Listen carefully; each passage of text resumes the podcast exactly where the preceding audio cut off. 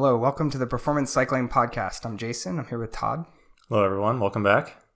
Uh, today, we're going to talk about um, injuries, rehabbing from injuries, um, what what kinds of injuries could you experience as a cyclist, and sort of what what are the best routes to take to get back into the sport. Yeah, absolutely. I was a little bit inspired by some of the injuries just over the, the prior racing season, uh, particularly uh, Chris Froome.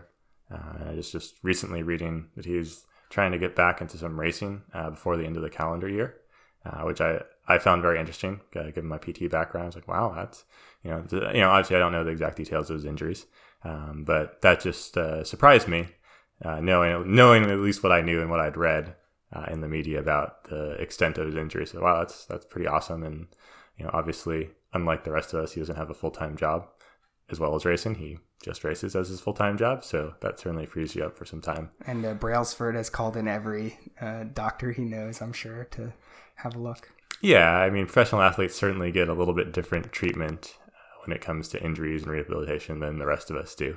Um, and so they certainly get closer to those minimum healing times uh, for tissue. Um, but at the end of the day, you can't cheat biology, right? You're, you're there's certain tissue healing times, and if you're going to get really really close to that lower limit, but you're probably not going to exceed the lower limit. Like example, and I know Froome had a number of fractures.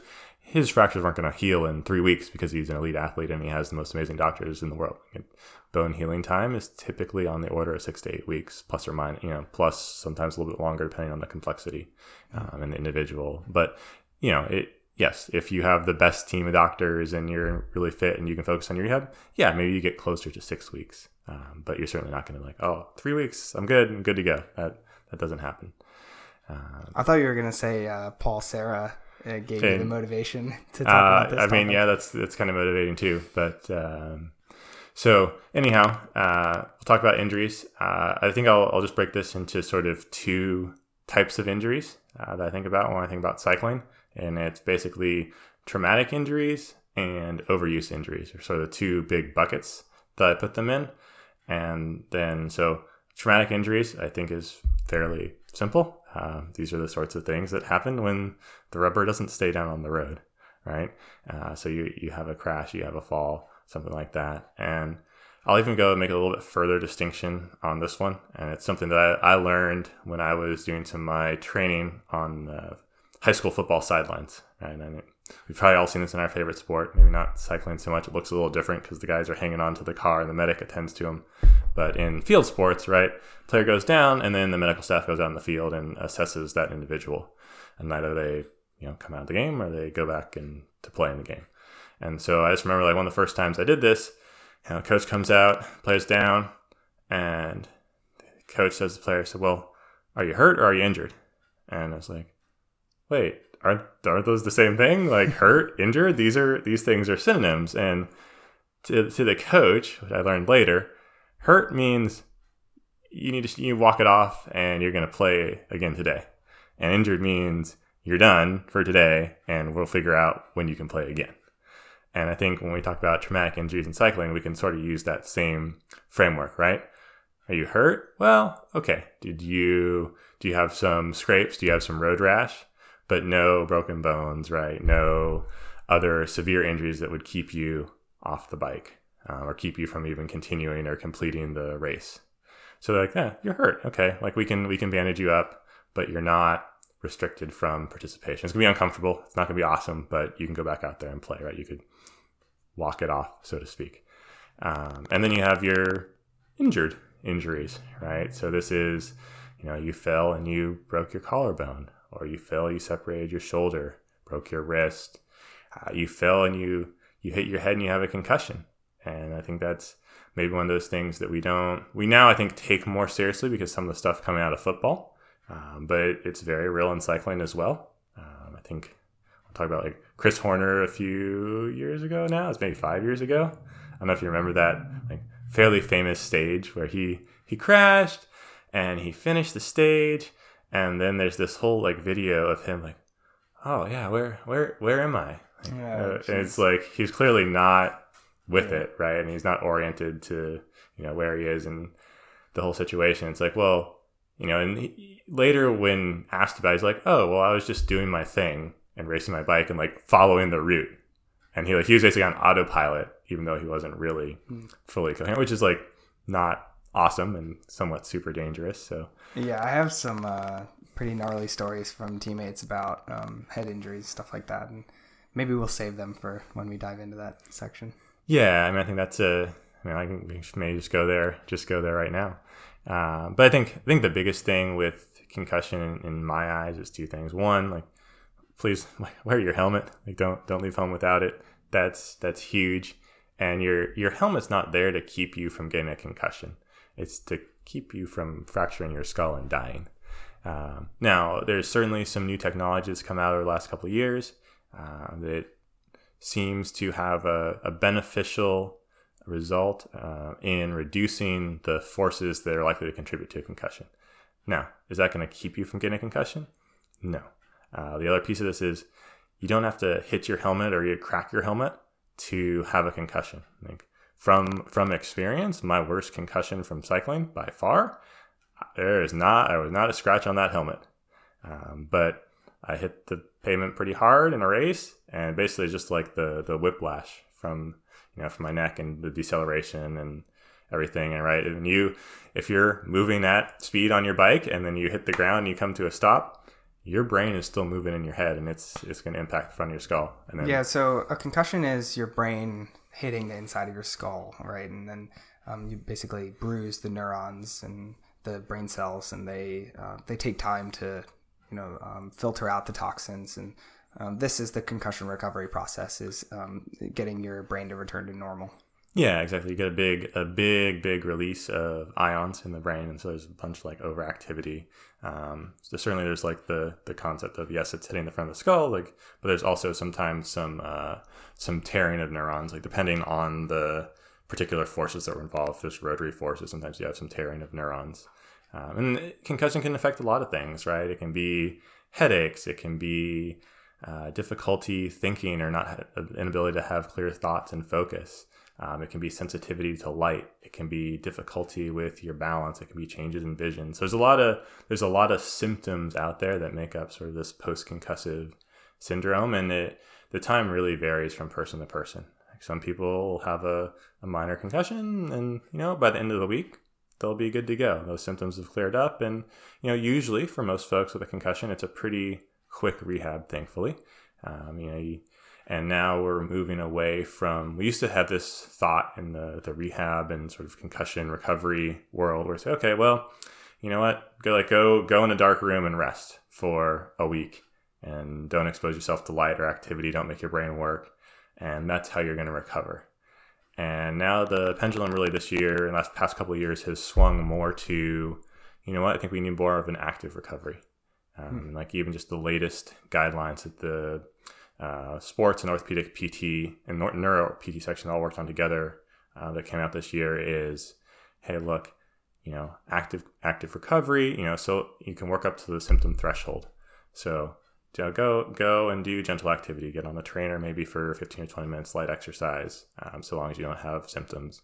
Go like you maybe don't stare at your computer on bright screen, but if you need to do work or if you need to read those sorts of things, go ahead and do that. So long as you're not really exacerbating your symptoms. It doesn't need to be absolute rest.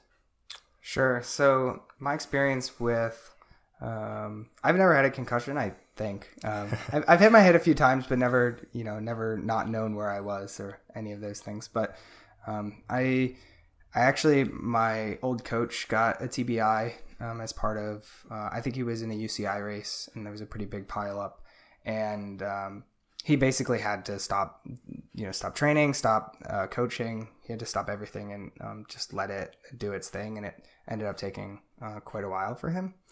Um, which you know that's almost like worst case scenario in terms of concussion stuff. And it's interesting that helmets are uh, there's like a hierarchy of design needs for a helmet, and it's like if you crack your skull, like death, uh, and then you know if you get a concussion you know, that's really bad, but it, you're not dead. And um, so, uh, in terms of concussion stuff, another story is um, apparently like a collegiate racer, um, mid category collegiate racer crashed and um, hit her head really hard.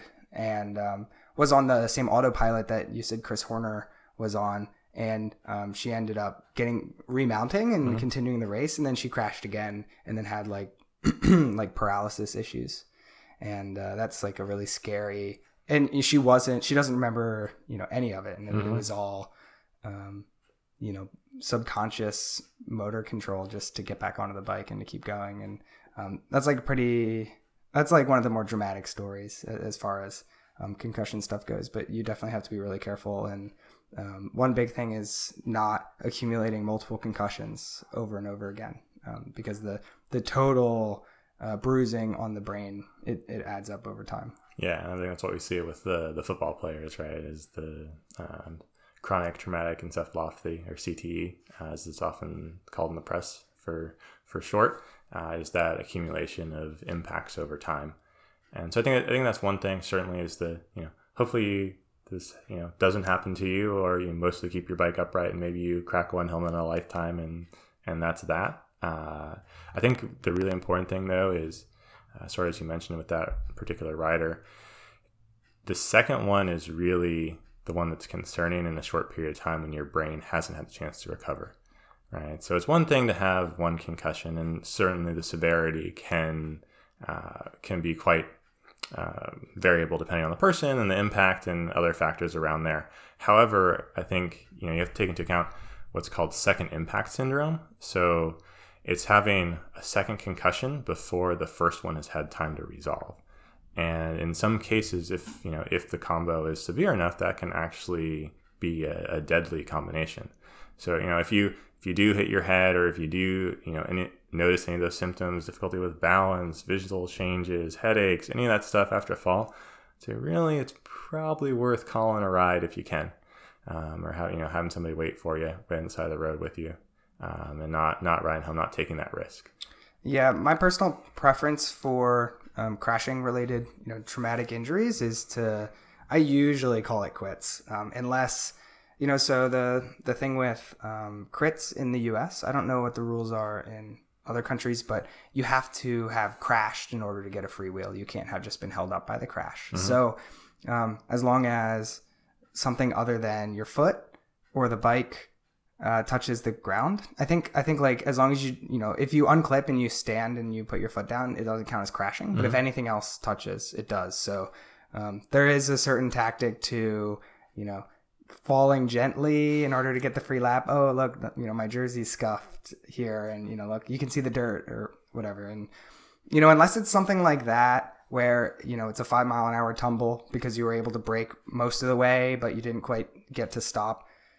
I will usually bag it if it's like a, a real proper crash, and that's because you know you don't know about your concussion situation, you don't know about your bone situation necessarily. You you have so much adrenaline pulsing through you. You know you probably don't feel anything, um, and you know you could have uh, knocked your knee, uh, and then it it puffs up that night, and you wish you hadn't done the last twenty minutes of that crit, or um, you know there's there's just so many opportunities for you to risk your season by remounting for you know and crashes occur much more often in a crit so um, for me those are less valuable races anyway and unless this is stage four of five and you're third place in GC, uh, you know, in, in a UCI race, um, I'm not sure that the justification to jump back into the race is quite there. And that, that's just my personal, you know, bias towards traumatic injuries. And um, sometimes you have to look more full picture. And, you know, if you did end up knocking your knee or your hip,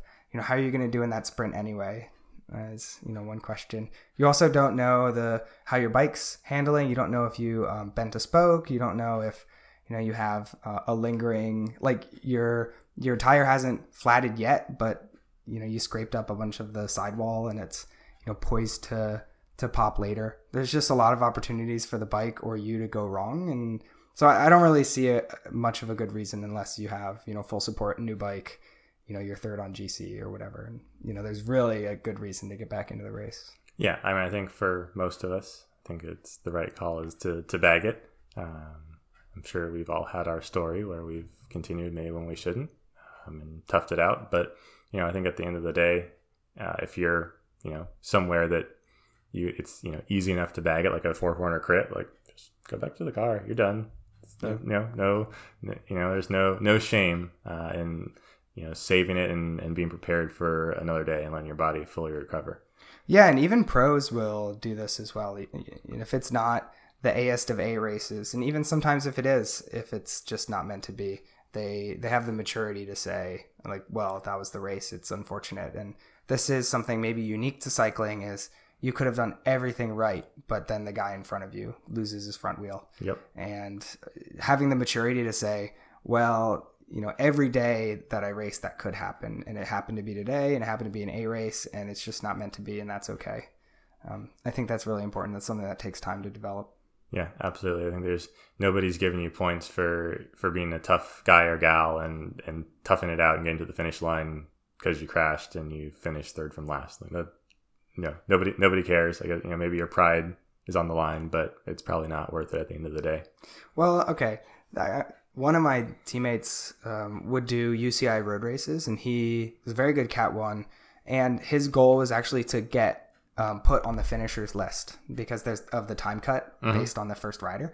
And so if you finished, you know, 20 minutes after the first rider, you actually were a finisher instead of getting a DNF. Okay. So, you know, maybe you crash and you're like, well, I just want a UCI finish. If, if you know, that's like a very unique situation where you may, it, you know, that's an A race for you and, you know, you just want yeah. to finish it. I, I feel like that's the sort of one off situation, right? Where it's like, okay, well, I went into this. It's like, um, this is probably not a good example. Like, if you train four years to go to the Olympics, if you got a little injury or something, or you crashed, you, you may just suck it up and finish. So you could say that you finished the Olympics, right? If that was a, mm-hmm. an objective for you, then yeah, I totally, I totally get that, right? But I think this is something I tell patients a lot of times um, when we're rehabbing from injuries. Like, okay, look, I know you want to go back and play your sport. I know you want to go back and do this race, but what is that in the grand scheme of things? Is that the race that you've been training and working for for a year? Like this is the big the big one for you, and like it's super important that you do it, or is that just another crit on a Saturday in an office park? And you're you, I, I totally understand being competitive and you want to race, but like what are you what are you achieving by doing that? And then and then there needs to be a discussion, right, between you and your PT or whoever you're working with. Is Like, oh yeah, this makes sense. Like I should I should do it, or no, you know that's just another race, and there's gonna be another one next week and the weekend after that that I can do, and get back into my competitive groove when my body is really ready for it. Yeah, and I think another thing to remember, I think at all levels, that um, you know the quality of you as a writer, as an athlete, is really about the body of work that you create rather than you know the one particular race. And you know everyone, every world champion is incredible for being a world champion, but the ones that are really remembered are the ones who are able to tack on you know many more races, not just one world championship. So you know, thinking that this has to be the one race for you is probably not the right mentality as a sports person. And, you know, we, we can have our, our own opinions about the Olympics. I, I'm not a huge fan of them. And I think that they sort of miss the mark with this once every four years. Really creating this one single event is not exactly what I would consider, um, you know, what being a sports person is. Fair, fair enough. Um, yeah, I think it's just uh, it's just a matter of finding, like you say, like, are you going to be a one hit wonder, or are you going to be like a legendary Rock Hall of Fame band? Like, yeah. oh yeah, there was that one time that guy won the one race, that was kind of cool. Or he's like, oh yeah, this person's quality. They they won this race, they won that race, they were top five a whole bunch. Like, okay, yeah, they were consistent. Like I can see, I can see the the results here. Yeah, and even you know NorCal P one P one two field, there are a couple riders that you know, they don't race outside the district. They're not going pro. They're maybe a little bit older, but we all know they're very good riders, and you know they consistently churn out results. And you know, um, one in particular won the district championships, and you know he's like 36, and he's been winning races all the time, and it's just like he's so good. You know, he's on his own level, and we just know it, and we respect him for it, and you know that that's just him being a good rider. You mm-hmm. know, reg- you know, he's not forcing any of these things. Yep, he, sh- he shows up when he's ready to race, and but but can is consistent and gets a top result. Yeah. So um, concussion stuff, uh, like you said, probably should be working with someone.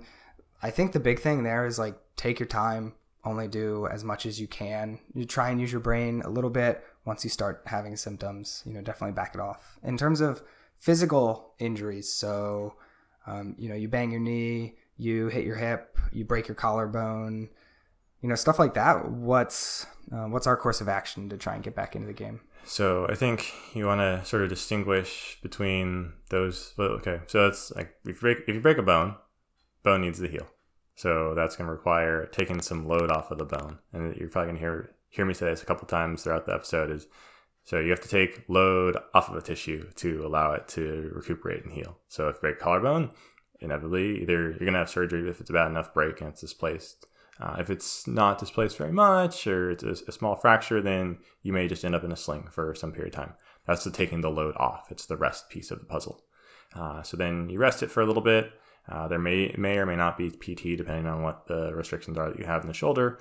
And so if you you know you're working, you're now starting from a, a lower level and starting to build load back in to that tissue, right? So you're loading that collarbone again.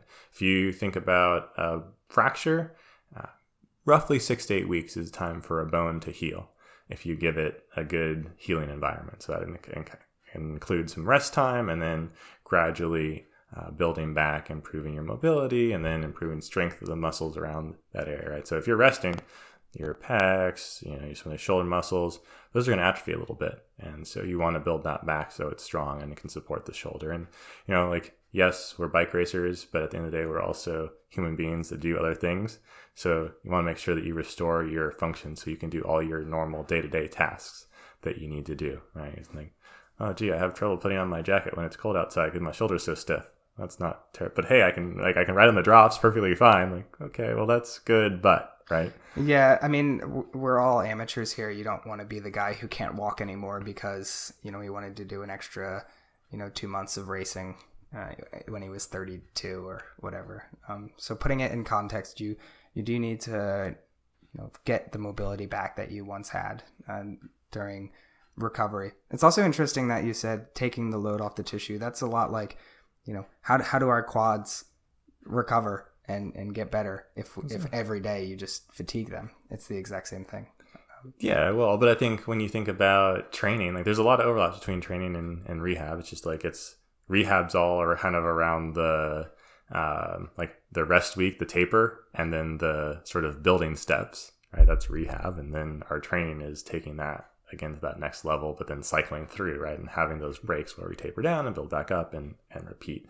Um, so yeah, I mean, I think, but with our quads, right, we have a hard day, maybe a couple hard days in a row. We build up uh, some load, and then we have some rest days or some active recovery days, and then we let that that load diminish a little bit, the muscle will just recuperate.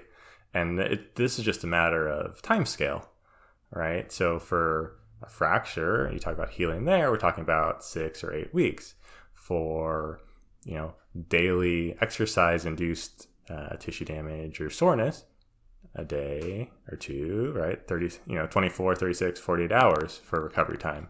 And so now it's just a, a matter of time scale. That's where those recovery days, active recovery, all those things that we do come in and allow us to recover and ride, you know, several days a week and, you know, build up our mileage over time. Mm-hmm. And so, what about like uh, maybe a joint injury? So you didn't break anything, but you really like banged the side of your hip, and you know it makes a weird clicking noise now, or, or something like that. And you know the the X-ray came back negative, but you know, or your elbow, it's just not quite, you know, doing. And there's pain. It's it's not quite right, but you know. Yeah. So I think that's that's good. So then now we're talking about a, a soft tissue injury, right? And so if there's a, a, ligamentous injury, sometimes those are slower depending on the grade. If it's a, a grade one ligamentous injury, can be days to weeks, a couple weeks at most. If it's a grade two, three, um, so these are pretty severe sprains. Like this is, you know, if you had a grade three ankle sprain, you're probably like not putting a ton of weight on it. That's a pretty good swollen you know, black and blue type of a. I thought injury. the so I sprained my ankle one time playing soccer, and um, they told me the grade was just like you have three ligaments, and so the grade is just the number of ligaments that you um, sprained. In, or in that context, it... yeah. Okay, but um, normally, so for a joint, they'll grade it one, two, three. Mm-hmm. Is that correct? And uh, full for a, a, ligament, yeah. Okay. Even within a ligament. Okay, and then um, that doesn't have to do with the number. It's just Not the like it's sort of subjective severity, and you'll have uh, some sort of chart that says you know these are sort of the key characteristics of someone who has each of the grades right. and then you you grade it yourself right exactly and so you know look so for your twos and threes those are going to be longer recoveries Uh, you know, if you just make things very simple, uh, and like simplify the world, you sort of have red tissues in your body and white tissues in your body. Uh, so white tissues are bone, ligament, tendon, and red is like muscle and skin. Red tissues are red for a reason. They have tremendous blood supply. Uh, so muscles, skin, they heal pretty darn fast given the opportunity. Um, bone, ligament, tendon, they don't have the rich blood supply. They heal a little bit slower. So when you talk about bony tendinous injury, you're talking like typically six, eight weeks minimum, and then kind of moving up, and you know, even some like tendinosis or some you know ligament sprains that aren't complete ruptures. Those can sometimes be in the 12 week or longer range to be fully healed. Um, whereas like your muscle tissue is, you know, six weeks is you did a pretty good job damaging your muscle. You had a pretty a pretty severe you know muscular injury at that point in time. So just kind of again, this is like this time scale thing of what tissue did I injure, and there's some underlying biology that dictates uh, what time scale it is it's going to take to recover. Sure, and like you said before, in terms of recovery, um, recovery from injury is not that different from recovery from your workouts. And do you have any specific tips, or you know, just just continue with the good, healthy eating, lots of sleep, uh, hydration, and you know these classic uh, cyclist recovery techniques? Are there anything in particular for traumatic stuff? You know and i think that's the the key sort of foundational pieces right? Um, is to rest and like particularly rest the area as as well as trying to get adequate sleep which i know can totally be challenging at times like if you ever had road rash on a hip you're probably not sleeping on that side that's not an awesome experience uh, so I know that can be challenging. So sometimes it's like, okay, well, how do I adapt and how do I find a, a comfortable sleeping position? Yeah, crashing and getting road rash really teaches you how to sleep in new positions. Um, yeah. if you always slept on your back, uh, maybe you're going to learn how to sleep on your side now when you uh, scrape up your back. Yep, absolutely. You will you will learn that in a, in a hurry. Just don't try not to do both sides. Like you know, like stick to one surface if yeah. you can. Um, so yeah, I think that those things that you mentioned are key pieces to the puzzle. Um, you know, like there's some stuff out there around, um, particularly like collagen and you know, like trying to get the the healing, and maybe like if you supplemented with like a bone broth type of a, a nutrient, um, that maybe that helps with tendon healing. There's certainly some some early bench science that's been done that would suggest that's the case. Uh, there's some other there's some other like human studies that suggest that doing your tendon loading exercises and having um, this bone broth on either end or like the collagen constituent of that uh, actually may facilitate recovery of particularly tendon injuries because that is a component of tendon and and I like the the way I understand it is that the thought as well you want to and I think you've mentioned this previously you want to have the resource available when you want to yeah. when you want to go and build right? So this is like okay well resources available in my body. I'm now putting on the demand that, requires that resource to be available. And lo and behold my body has it and can you know put it to use right away. There's yeah. no there's no wait for that to happen. So that's that's certainly out there as an idea. I think that we probably need a little bit more research uh, at this point in time to be able to say that definitively. But certainly the, the early results that I've seen and literature seem promising. Um, so that for sure, you know, ice, boy, I think the. Wait, I thought ice was a big no no. I say that the the research on ice, you know, is certainly tending towards no uh, right now. I would say if it feels good, you should probably do it. Okay, that's true. So a lot of these uh, maybe less, you know, non-white paper uh, techniques, like for example, uh, recovery pants, like mm-hmm. um, tight pants, they don't show any, um, you know, empirical data that they're beneficial. But athletes who say their legs feel better afterwards did better. Yep. And uh, that's the same thing with heat, ice. You know, all this stuff is like you know, I feel better if I have vegetables. And it's right. like, okay, maybe the vegetables helped. Maybe, you know, you just feel better after the vegetables. So, you know, let's not question it. And, right. Absolutely. If you, if you think carrots make you ride faster, eat carrots. Right. Yeah. You know, belief effect goes a long way. But so in terms of ice, like, um, I think the classic example is, um, if you do heavy lifting or any sort of um, big muscular damage and then you do an ice bath afterwards, it actually prevents the muscles from growing on themselves. Like you decrease the hypertrophy and you decrease the um, the increases in power that you would have. So it's it's effectively like not doing the work. You know, like you you know, say you do three sets of five, it's it's like doing one set of five instead. You're you're nullifying something's back, and there- there's certainly this thought here that okay, I did a workout, I did a heavy lift, and I created some inflammation, and inflammation is a key signaling piece to ultimately result in the adaptation that I want. Therefore, I should not reduce the inflammation because if I reduce the inflammation, I'm not going to get the same vigorous response to rebuild and repair afterward.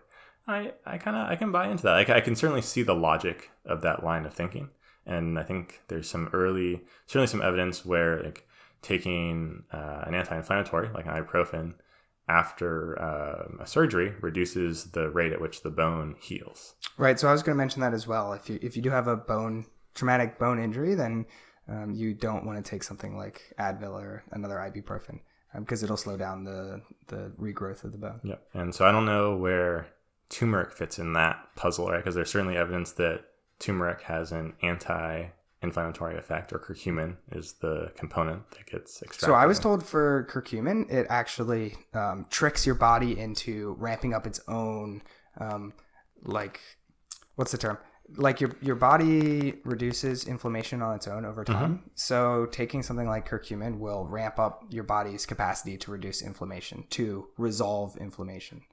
So I, I think the trick here is you want to create an inflammatory load through your training, and then you want your body to process it on its own. So you, Yep. but you want to maximize the rate at which it processes it on its own in order to still get the stimulus, but recover as fast as possible to create a new stimulus as soon as you can. right. So, for example, something like ice and Advil decrease the inflammation, and they, they don't have an effect on the body's inflammatory response, but they decrease the inflammation that you created, so you get less hypercompensation. What you really want is to ramp up your body's ability to hypercompensate quicker. So stuff like sleep gives your body the time and the rest it needs in order to, to hypercompensate quicker. Um, hydration allows all your body functions to work well. You know, all these classic things. yep. Yep. They're all, you know, the nutrition gives you the, um, like the precursors you need in order to, you know, do the hypercompensation. So, you know, basically the, the things that are seen as successful are the things that ramp up your body's own ability to, uh, to recover. Yeah, it's all about finding the right pathway, right? And not uh, you want, yeah, you don't want to blunt the natural response, right? To you don't want to blunt that natural inflammatory response. Maybe you don't know. Maybe you can argue that at some point there's too much inflammation. Right. So that's something I was thinking like hockey players traditionally will do ice baths, and that's because they have a game the next evening or, mm-hmm. or two evenings away. And, you know, they're like, I'm not, I, you know, I'm in the Stanley Cup playoffs. I don't need, um, you know, I don't need to train. I don't need training stimulus. Right. Like the season's over in a week, whether I win or not. I just Yep. need to. I need to be recovered so I can play the next game. and you know maybe stage racing there's an argument uh, for a similar Mm-hmm. uh, thing like an ice bath but um, if you're training you know you should probably stay away Yep. Yeah. Yeah. And maybe using your taper. Who, who knows? There's there's I think probably a lot of area to explore of how you optimize the the use of recovery modalities um, with your training to optimize the effect. Yep so before we get off uh, too too far off topic um, maybe we can transition to overtraining injuries Yeah. unless you had did you have a little bit more No, no, no. That's kind of actually where I was going to go. Was Okay. was overuse injuries, and so I I generally think about overuse injuries as preventable injuries, in the sense that there was probably some mistake that occurred, uh, either in your training or in your fitting. And so for fitting, like see see prior episode that we talked or, or prior two episodes that we talked about fitting um, in different levels of detail, or there was some training error. And so here comes this load idea again. It's it's about tissue load. So I think the two most common things you see for cyclists to injure are a knee um, or low back are the most common areas that you see injury. And you know if it's not a low back injury from say falling off your bike, I, I would I would class that more into an overuse or like a training error type of an injury, right? Your handlebars are way too low and your hamstrings are not sufficiently flexible. Therefore, you're bending a ton from your lower back and the muscles are stretched and they're not happy after doing 12 hours of training last week. Makes sense. Okay. Uh, you know, we need to adjust our fit to accommodate to our body, and that probably goes away. Now, uh, what about your knee? Like, oh, I have patellar tendonitis from training, right? Okay, well, how did you? So the question's for me like, what's your training history? How long have you been training for? Did you just start, like you were a, a runner in college and you just picked up biking?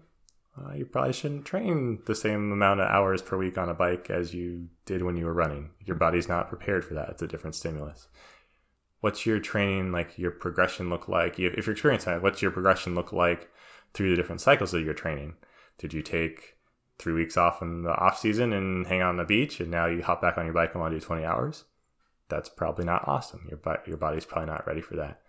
And sometimes I think it's even more subtle things. You you have this great program. You're building up. It totally makes sense. The load progression is appropriate. And then you're like, oh, I have this long endurance ride. I'm going to do it on some hilly terrain this week because I want to do hills. But you've been riding flat for the last three months. And now, great, your watts were the same.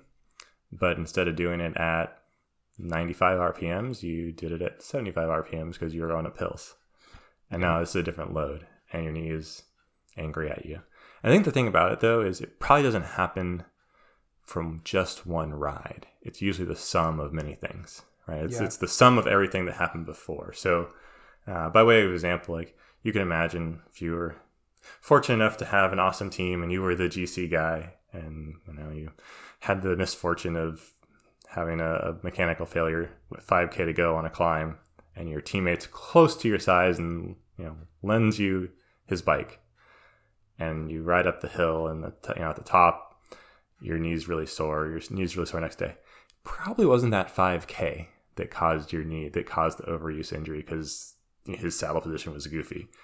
It was probably like if you looked back the last three weeks of your training there's something in there about how your load ramped up or how your load changed over time that set you up and then that pushed it over the edge. And what's also interesting for that particular example is um, how confined confined perfect a lot of these top athletes are or athletes who do a lot of total volume are very um, they're very good within their bounds but as soon as the saddle slips or the the um, seat post slips or the, even just a little bit and they get outside of their bounds then they're really exposed to these issues. And it's because they've been building up the lack of mobility. They've been building up this uh, muscular imbalance that mm-hmm. it's it's fine for now because I'm in my perfect fit. But you're you're hiding the fact because you know you, you never get into the area where you expose that mobility. You have this little um, fit adjustment. You have like yep. a, a slip or you, you switch bikes and suddenly that that issue is now exposed and it's out in the air and, and then now you have a knee problem but you didn't just get a knee problem now. You you had the the precursors for it this whole time. It's just some something triggered it yep. to actually cause like manifest as pain. Right yeah something pushed it over the edge but you were you were probably right up to the edge up until that point and now now you have an irritated patellar tendon or, or what have you now i will say that the only overuse injury if you want to call it that i think possibly happens on one ride that I'll give you is a saddle sore. I think that's possible to get on a single ride. Like that's sure. that's not something like oh well, I was riding you know three thousand miles and now I have a saddle. But I would argue the reason you got a saddle sore is because your mobility is now lowered and your hip angle is maybe a little bit off because you can't uh, you know rotate it correctly because you know you have to keep it open or something. And then now you've changed where you sit on the saddle yeah you change your change your loading. Sure. Yeah. So then sure. maybe that even isn't a single day thing. Yeah definitely um, definitely possible. Even though it is certainly saddle sores go from zero to 100 uh, yeah you definitely that's ride. that's when you definitely i mean not that you wouldn't notice a, a, sore knee day over day right? Like oh yeah that, that didn't hurt yesterday and now it hurts today I, I don't know. Somehow I think a saddle sore raises itself to the conscious level in a little bit different way. Yeah, sure. And I think it's interesting too, like, um, you know, we, we don't talk about being like a complete athlete. Like Paul, Paul Serra was very focused on, yeah, I want to be a great athlete. And, um, you know, I'm doing all kinds of gym work, core stuff, shoulder work, you know, hip work, all this stuff. And um, I think a lot of cyclists don't have that mentality of being this complete athlete. And um, trying to be the best cyclist and not the best athlete is what gets you in trouble, in, in my opinion. And I think that a lot of times we'll spend time on the bike and we'll neglect this full body strength and, you know, the classic injuries of cyclists of like weak glute meds and, you know, um, you know, tight hamstrings. Like all these things are, are just uh, actually, we're trying to be good cyclists, but we're forgetting that we need to be good athletes too. Yeah, absolutely. And I think very, like you said, we're getting into this little box, right? I'm on my bike and my fit is just so, and I make it all work. And the heck with the like, I don't need to stand up and run, right? Like, why would I do that? This is this works pretty well, right? Or I don't need to be able to lift a weight necessarily because you know, whatever. I only put down X amount of force. Um, that's you know not that much more of my body weight, or doing a single leg squat. So yeah, I, I I couldn't agree more with what Paul says. Like, yeah, we should actually be very good athletes who happen to ride bikes, as opposed to mediocre athletes that are very specialized in bike riding. But I, I would say it's almost impossible to avoid trying to, or, you know, it, you end up being in a box, and all professional cyclists are in a box. You you look at their posture, it's not great. You look at uh, their physique, it's not, you know, like you don't. Okay, there are a few exceptions. For example, like Tom Boonen, I would say Fabian Cancellara, and like Peter Sagan are great examples of like you just see them and you're like, that's a good athlete. Mhm. That's a that's a fit athletic individual. If you yeah, if you put them in like a soccer outfit, you would be like, I bet that's a, that's a professional soccer Right. player. You know, you, you put them in a in a tennis outfit, you know, and they're like, yeah, I could see them at Wimbledon. You Mm-hmm. know, they're they're just good athletes. And then you see other people, like especially most GC riders, and you know their posture is horrible. You know, you're like, this is this just like an anorexic person or you know a very lean person? yeah, you know, if anything, you're like, oh, does that guy run uh, 10k? Like that's Yeah. you know, like you know, Mm-hmm. well, there- until you see their hip flexor mobility. fair. There, there's a little overlap in, in endurance sport, right? Mm-hmm. Where you're like, okay, I, you know, conceivably, maybe uh, that's what you do, but not. But I would argue the reason the GC guys are, you know, their, their posture is not great, and they they're they're really trying to perfect themselves for a very specific mm-hmm. task, and their goal is to not get dropped on any of the ten, you know, mountaintop finish stages in the Tour de France, and you know they have very specific demands for that, and they don't have any space for you know being a complete athlete. Every day they have to you know stimulate their body in the correct way to get the response they need in order to have the watts per kilo to stay with the other guys. And they're willing to sacrifice, you know, the the longevity and you know how many of them end up getting overuse injuries because they are walking that so line. yeah, so so specific, so so close to that line. I think you know I've I've seen it in other athletes at the high level that I've worked with, whether it's soccer players or like runners, whatever. They all get little goofy um, restrictions or other other things that if you looked if you like looked at a normal person, like okay, this is just an average person off the street, like wow, you know the average person off the street actually has better flexibility in this very in this way that you don't. But you know what? For your sport, that kind of makes sense. So, you know, you're not, you know, it's whatever. You fail the test for flexibility in this particular domain, but that's really effective for what you do as a profession. So you should probably just keep doing it, right? Like, well, who hmm. am I? Who am I to say? It does not hurting you. So, Well, I would say the big reason to change it is if you do have overuse injuries. And the first place that I would look if I had overuse injuries, which I've dealt with, is, you know, just my overall ability as an athlete. And, um, you know, when you do PT assessments on your clients, there are just these classic uh, mobility tests. And um, I don't know the names of all of them. A lot of the hip ones I used to know the names of, where you basically sit off the end of a table. Yeah, it's like a Thomas test. You have Ober's test. So yeah, there's a there's a number of sort of specific orthopedic tests to tell you, you know, is this muscle flexible? Is this muscle you know flexible? And there's certain benchmarks that you can go through and, and expect, and or you know, and so yeah, you can see relative to some theoretical ideal what you should be able to do.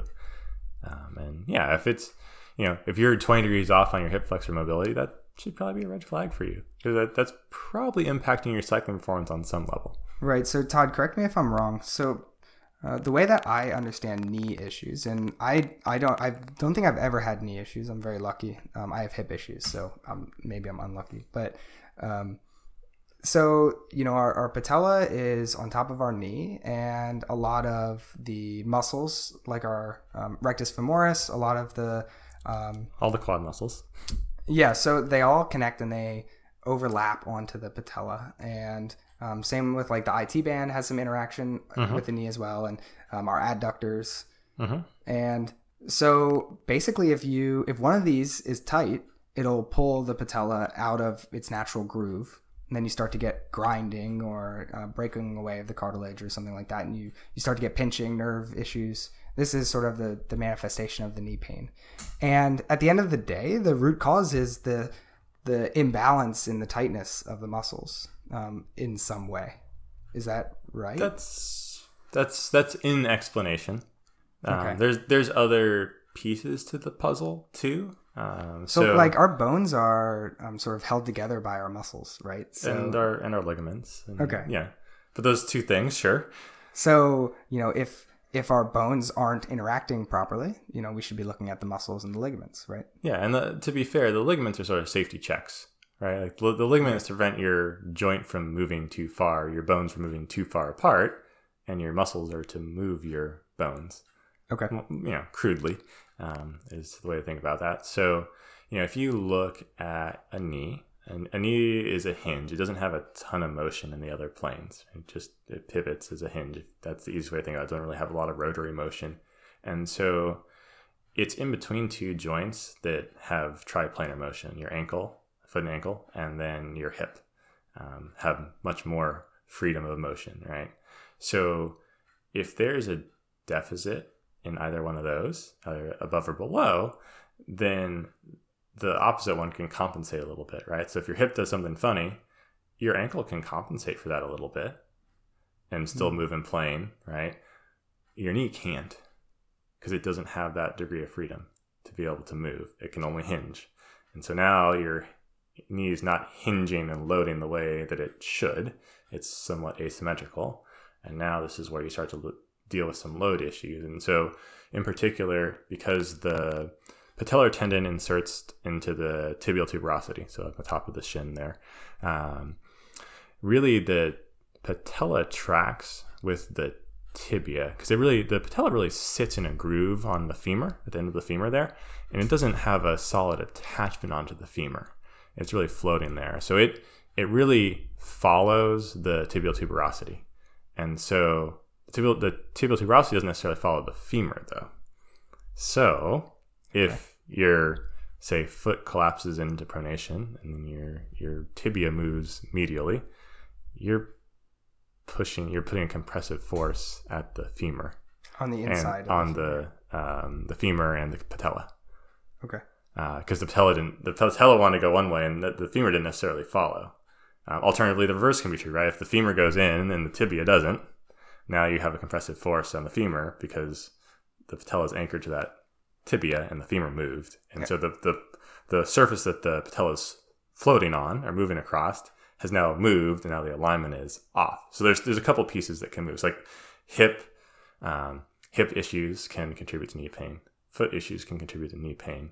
Also, to your point, like other tightnesses of the muscles can, or the IT band can contribute to uh, patellar issues. And what's interesting with specifically knee issues is that because the in cycling, for the most part, your hips are uh, static and your your ankles are mostly static if, if you have a tight float on your cleats. So the the issue will manifest in your knee because you've now um, you know held static the other two ends, and so the the knee is at the whim of these two other Yep. joints. And if they're in a like like we said, like if they're in a weird spot, then the other one will try to compensate, but the poor knee can't. It's just stuck. And cycling is just like prime for overuse injuries, right? 90 RPMs times three hours in the saddle. Yeah, that's a lot of repetitions. You know, at how many ever watts, you you can start to see that there's a lot of load going through there and a lot of cycles. And if it's not, it doesn't take a lot of being off to accumulate to be uh, an overuse injury. And also, overuse injuries are um, really common because there is so much freedom um, with something like your knee. If you if you are pedaling, try and move your knee around while you're pedaling, and that thing can go anywhere. Um, even if you have really tight float, even if you're not moving around in the saddle, and you're trusting that it stays. It doesn't have to be perfectly up and down, but it needs to be within a certain bound. Right. It's not a piston. It's not like it, Yeah. it can go exactly up and down. But yeah, you to your point, like there's a, a fairly tight window that it wants to move within that's comfortable and expected in a reasonable range of motion. And then you start to get outside of that and tissues aren't going to be very happy. So I read a white paper about this exact topic, and it, it basically said there's no expectations that your knee should stay perfectly middle, but um, you know, riders, even professional riders, had no issue and had were able to hit their um, you know power performance values as long as they were within you know some range. And basically, you know, it, it should look good. I think that if you're outside of that range, you'll you'll be able to see it if you recorded yourself, and you know you can see the way your knee buckles. That's a good indication that it's probably not right. yeah, I mean, if your if your knees moving a bunch horizontal, you know, lateral side to side with every pedal stroke, there's probably something going on somewhere else that can be addressed in your fit um, or in your mobility. That if you fix that, would resolve the knee tracking. Yep. So, um, you know, if we can summarize sort of overuse injuries, it, it is um, just, you know, using something a little bit out of whack, not quite how it's supposed to be used, but so many times over and over again. And um, how do we, you know, how do we attack this problem? Um, and also, an, another good question is: Should we try and preemptively attack it, or should we, you know, just wait for symptoms to occur? Uh, I mean, hopefully you can prevent it, right? I mean, I think that was the what I started with, right? I, I think overuse injuries are preventable injuries, and that we should be able to identify the factors that may cause them, be that fitting, um, your personal flexibility and strength restrictions, and or training error. Uh, all those things are things that you can start to address before these injuries come upon you. Uh, when we talk about overuse injuries, again, just like we talked about traumatic injuries, giving yourself some rest time is crucial. We have to unload the tissue to allow it to heal. So it may involve some time off the bike. Doesn't mean you have to walk around with crutches because you have patellar tendonitis, but you probably do want to take some time off the bike to reduce that load. Could be a week, could be a couple of days, just to try to, to get that to calm down. And then you can start to kind of build build back in on your bike since active recovery, right? It's like take the load off the tissue, it's gonna lose a little bit of strength maybe, and then you're gonna build build it back up to a, a strong state. And I think one of the key things when we talk about tendon healing, let's talk a lot about in the research is eccentric loading of that tendon.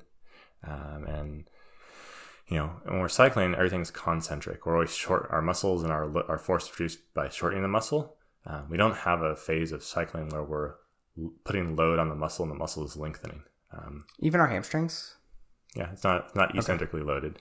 Uh, so in that case, we we want to put some eccentric load because we know from the research that's really helpful for helping tendons heal. Um, so it's like doing squats um, as, as an example. So like a progression from double leg squats to single leg squats. The um, the downward. The down, The controlled yeah, downward yes, the motion? the controlled downward Okay. motion, exactly. Uh, and there's not like, there's not a, a harm in doing the concentric motion. It's not like you have to like pull yourself up on a rope. Um, Yeah. So you want you know you want to do that, and there's some there's some evidence out there that suggests doing uh, like isometric, so going to a squat and holding, um, can help reduce pain uh, in a, an acute tendon injury. So in that acute phase, if it's it's painful, you may have some success in relieving that pain by just getting to a squat, holding it. Um, some of the research says up to 60 seconds holding it, and uh, that can help to reduce your pain and get you get you moving. So one thing that um, I noticed a lot with um, other riders who have overuse injuries, they almost they say, "Oh, well, my knee hurts. You know, I'm going to take three or four days off, and then it feels better, and then well, now it just hurts again They get in the after ride." Yeah, the and, cycle of and I think what, something that's important is you know figuring out what's wrong, and so um, you know I think that Todd and I would both say you know go see a PT. Um, but if you did you know feel the need to do it on your own, you know obviously um, you know you can just poke around is, is a good way to start. And um, but there's there's interesting stuff like the tent pole theory. Um, is that how? Is that like a clinical term? Is that how you guys all refer to it? For oh, you mean like from uh, a recovery? No, so like the idea with the tent pole theory is like you know if if the outside of your knee hurts, Mm-hmm. you know it's like tent poles, and if you pull on one, Yep, um, you've moved. you know what what snaps is the other side of the tent Sure. pops out. So the idea of oh well you know my my X hurts, Mm-hmm. and it's like well that's not you know and, and you know you foam roll that thing and you're like well I'm really foam rolling Yeah, this because yeah. it hurts, but it, you know you're not getting any better, and it's because that's the end of the tent pole Mm-hmm. that something else is pulling on. I guess I don't think about it in those terms. Uh, I think Okay. of it more. I think we call it regional interdependence, right? Okay. Which is That one. sounds a lot more professional. yeah, right. It's one one thing influences the other, right? Mm-hmm. And so, like I mentioned, so right. Well, just because your knee hurts, what about your ankle, right? Maybe your ankle is actually the culprit. You don't have enough ankle mobility, so right and now that load's going to- into the knee Yeah. um, so like making sure that you look at all the things is sometimes it's not just the obvious thing like yes if you feel directly on your knee you probably don't need to look at your ankle unless you know your ankle made you trip but you know that aside if you feel directly on your knee yeah you're probably your knee that's the issue but if it's this overuse injury you at least need to have your eyes open to the surrounding things to be able to say like okay well hey is my ankle mobility good or bad? How's my hamstring? What about my hip? Like oh And this yeah is my, why you- my outside knee hurts but geez my adductor mobility is miserable. No that makes sense. Um, so yeah like that's why i think to your point is yeah maybe go see a professional who who's thinking about all these things seen this a little bit before and can start to point you in the right direction.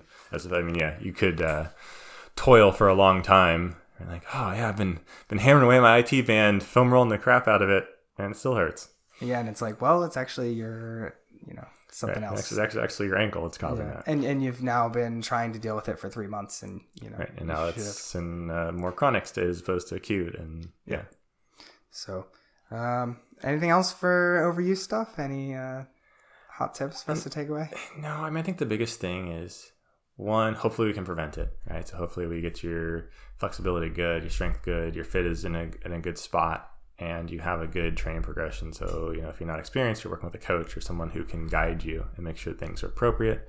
And I think the other thing is, you know, I think we've talked about this like in recovery and training and everything before.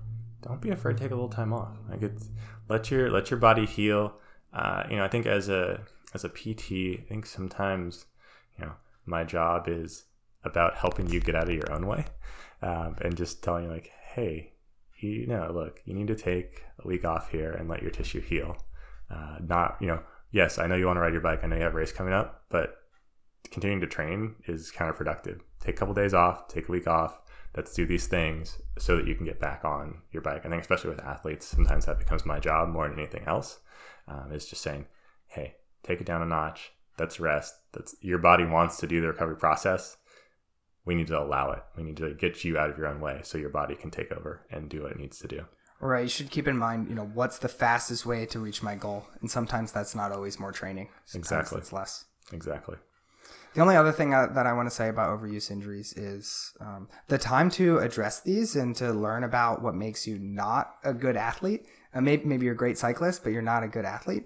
Is the off season and the preseason when you're lifting. I think gym work is a great opportunity to. There's so many gym exercises that are, you know, well, here's this one-legged twist thing, and um, you know, I can't even do that with five pounds. Right. Yep. And It'll expose you. yeah, you know, th- there's so many gym exercises that are like, if you don't use this muscle, you can't complete this. And, you know, you do the exercise and it's the hardest thing you've ever done. And you have a two pound weight in your hand and you're almost embarrassed. And, you know, you, you want to go home. You don't want people to watch you do this. But it's, you know, learning about what muscle is being used. Why am I so bad at it? I, I must not be using that muscle to its fullest capacity. Is it, you know, is it too tight? Is it just weak? Is it, you know, what's going on here? The time to do that is the off season and the preseason when you know when you're doing your your heavy lifting as well, or you know maybe during the earlier stages. Yeah, maybe before you put the heavy Yeah, weights maybe on. not. Yeah, It- you should have your um, you should have your knee mobility fi- figured out before you do your um, your three sets of five. Yep, absolutely.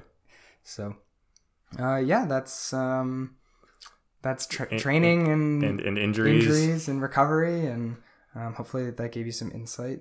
Um, as we always say, Todd, Keep the rubber side down so you don't get the injuries, at least Yeah. the traumatic ones. and uh, well, unless like some wildlife Well, comes and attacks Fair, you. fair enough. Um, we don't have much control over that. But okay, I digress. Um, we'll see you on the next one, I guess. Yeah, and if you like it, you know, give us a review wherever you listen to podcasts, and you know, please share with friends.